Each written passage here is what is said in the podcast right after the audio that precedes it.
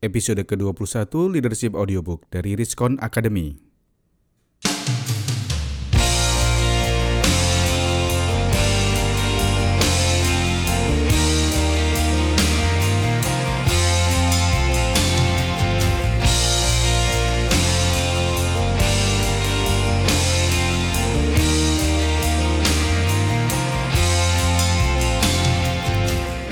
Assalamualaikum warahmatullahi wabarakatuh dan salam sejahtera untuk kita semua. Apa kabar teman-teman sekalian bertemu kembali dalam serial leadership audiobook dari Riskon Academy. Senang sekali kami dapat berjumpa lagi dengan teman-teman sekalian dalam serial leadership audiobook pada episode ke-21 ini. Kita akan melanjutkan pembahasan tentang 10 prinsip kepemimpinan yang paling efektif, yang paling memberikan hasil dan telah teruji dari berbagai pengalaman para leader yang hebat yang telah kita kumpulkan dan hari ini kita akan membahas prinsip kepemimpinan yang paling penting dari nomor ke-6 hingga yang ke-10.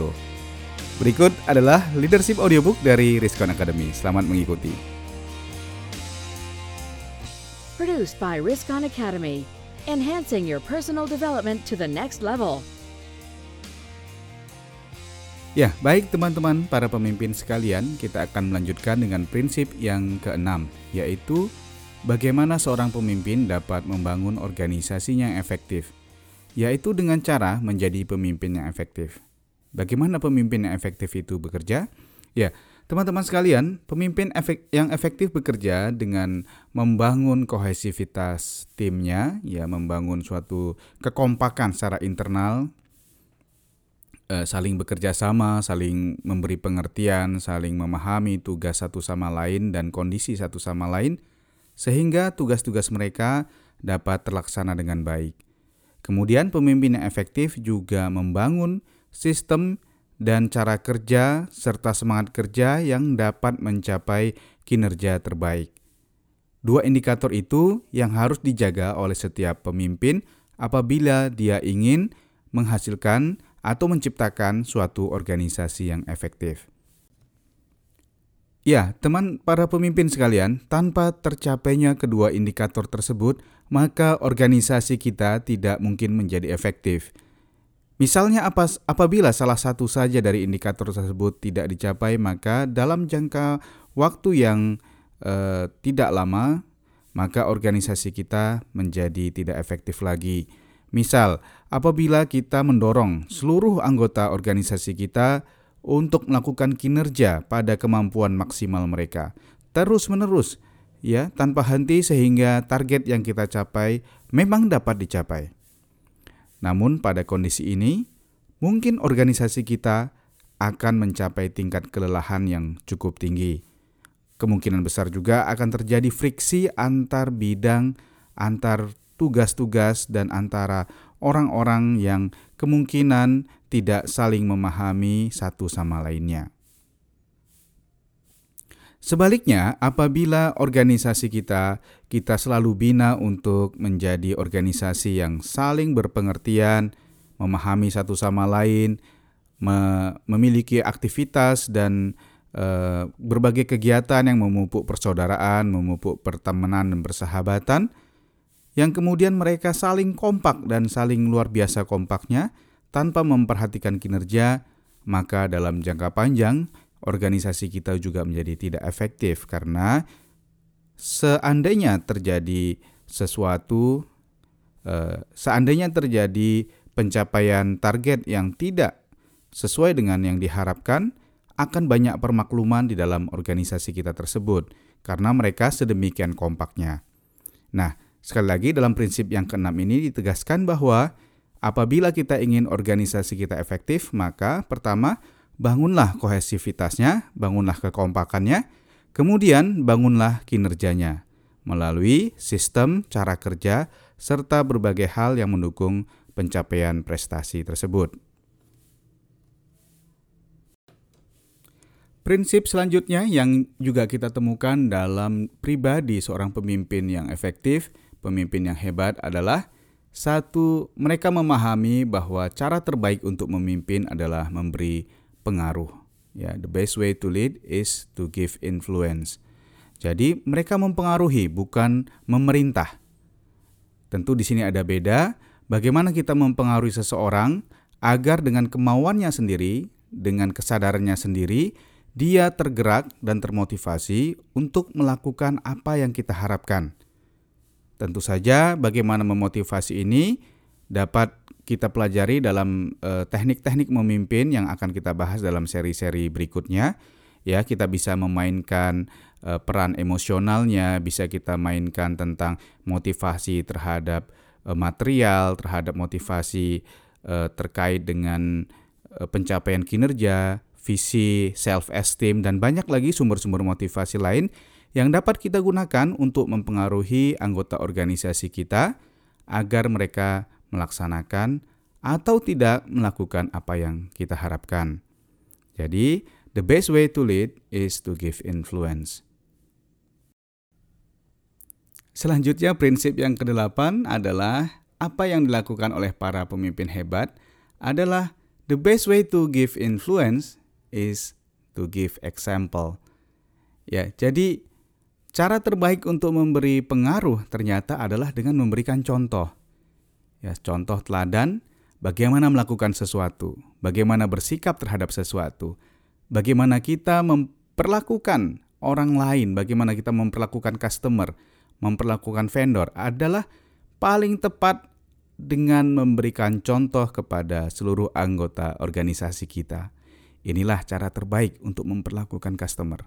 Beri contoh, maka seluruh organisasi kita akan mengikutinya. Beginilah cara memperlakukan customer. Beginilah cara beginilah cara memperlakukan tamu misalnya di kantor Anda. Maka seluruh organisasi dari pejabat hingga office boy akan meniru cara Anda untuk memperlakukan uh, seorang tamu di kantor kita.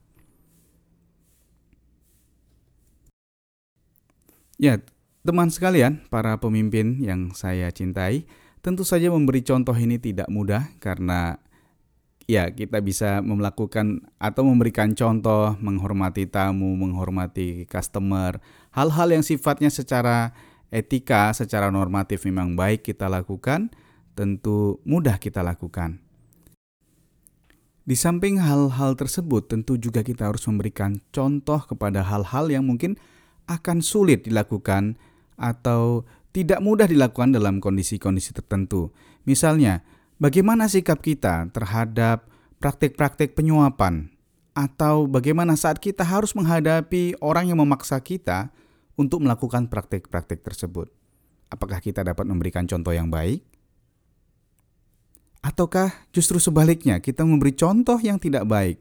Kita menjadi orang yang dicontoh untuk melakukan praktik-praktik tersebut. Demikian juga apabila kita harus memberi contoh terhadap penggunaan fasilitas kantor, fasilitas negara yang secara kewenangan dapat kita nikmati atau dapat kita uh, lakukan, namun tidak baik untuk dicontoh oleh organisasi kita. Apakah kita mau dan mampu untuk memberikan contoh tersebut? Ya.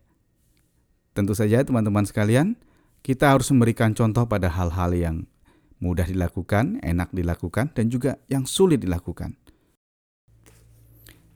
Ya, apabila kita telah mampu memberikan contoh pada hal-hal yang memang enak dilakukan dan yang sulit untuk dilakukan, maka respek dari organisasi, penghormatan dari anggota organisasi kepada kita sebagai pemimpin akan muncul. Selanjutnya adalah prinsip yang kesembilan di si pada prinsip ini para pemimpin mengetahui bahwa kepemimpinan adalah batas dari perkembangan organisasinya. Apabila kepemimpinan di organisasi kita memiliki stok yang banyak, memiliki jumlah pemimpin-pemimpin yang banyak, dan memiliki kualitas kepemimpinan yang banyak, maka sebanyak itulah, sebesar itu pula lah kemungkinan perkembangan organisasi kita.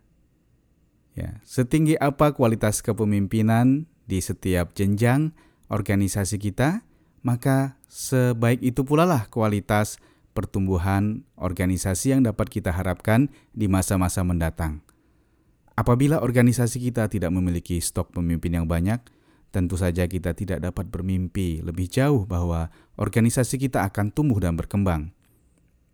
Karena itu, setiap pemimpin yang hebat sangat memahami bahwa melahirkan pemimpin-pemimpin baru adalah salah satu tugas terpenting darinya, yang kemudian tugas tersebut dilakukan dengan sepenuh hati, dengan metode yang terukur, terarah, dan dengan target-target yang jelas.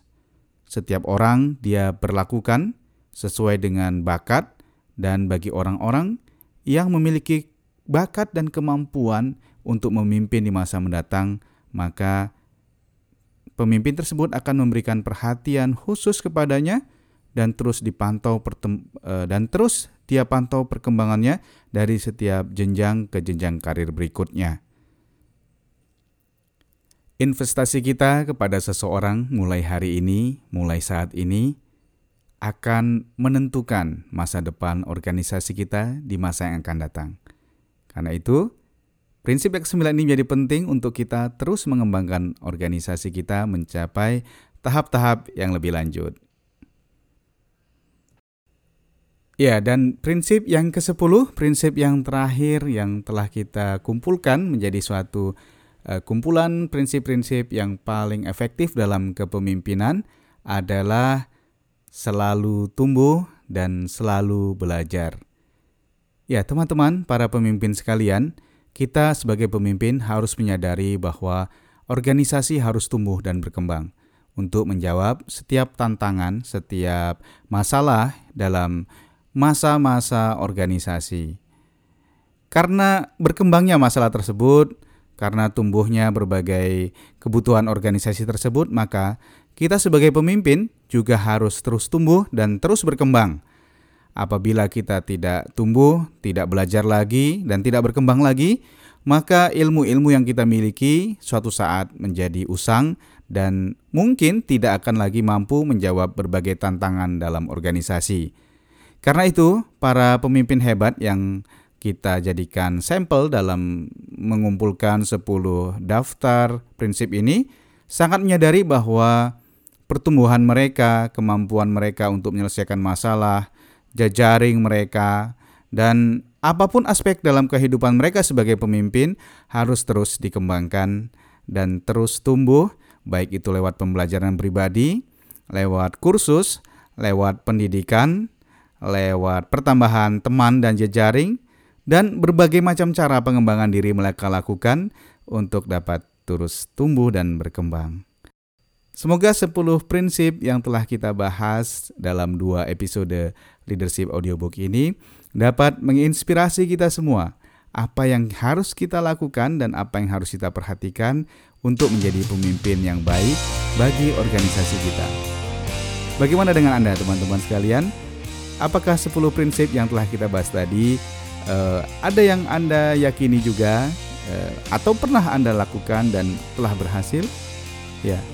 Silahkan untuk memberikan masukan, komen dan saran kepada kami dari Riskon Academy melalui memberikan komen pada layanan iTunes atau Stitcher atau pada layanan online apa pun yang teman-teman temukan ketika mengakses uh, leadership audiobook ini. Dan tentu saja kami selalu berpesan kepada teman-teman sekalian untuk terus berbagi dengan para sahabat kita yang lain melalui sharing di Facebook Anda, mengcopy linknya di blog atau di berbagai uh, media sosial yang teman-teman ikuti agar uh, layanan leadership audiobook ini dapat dinikmati oleh seluas-luasnya uh, sahabat-sahabat kita para pemimpin yang lain. Demikian saja dari kami, tetap semangat dan Assalamualaikum warahmatullahi wabarakatuh.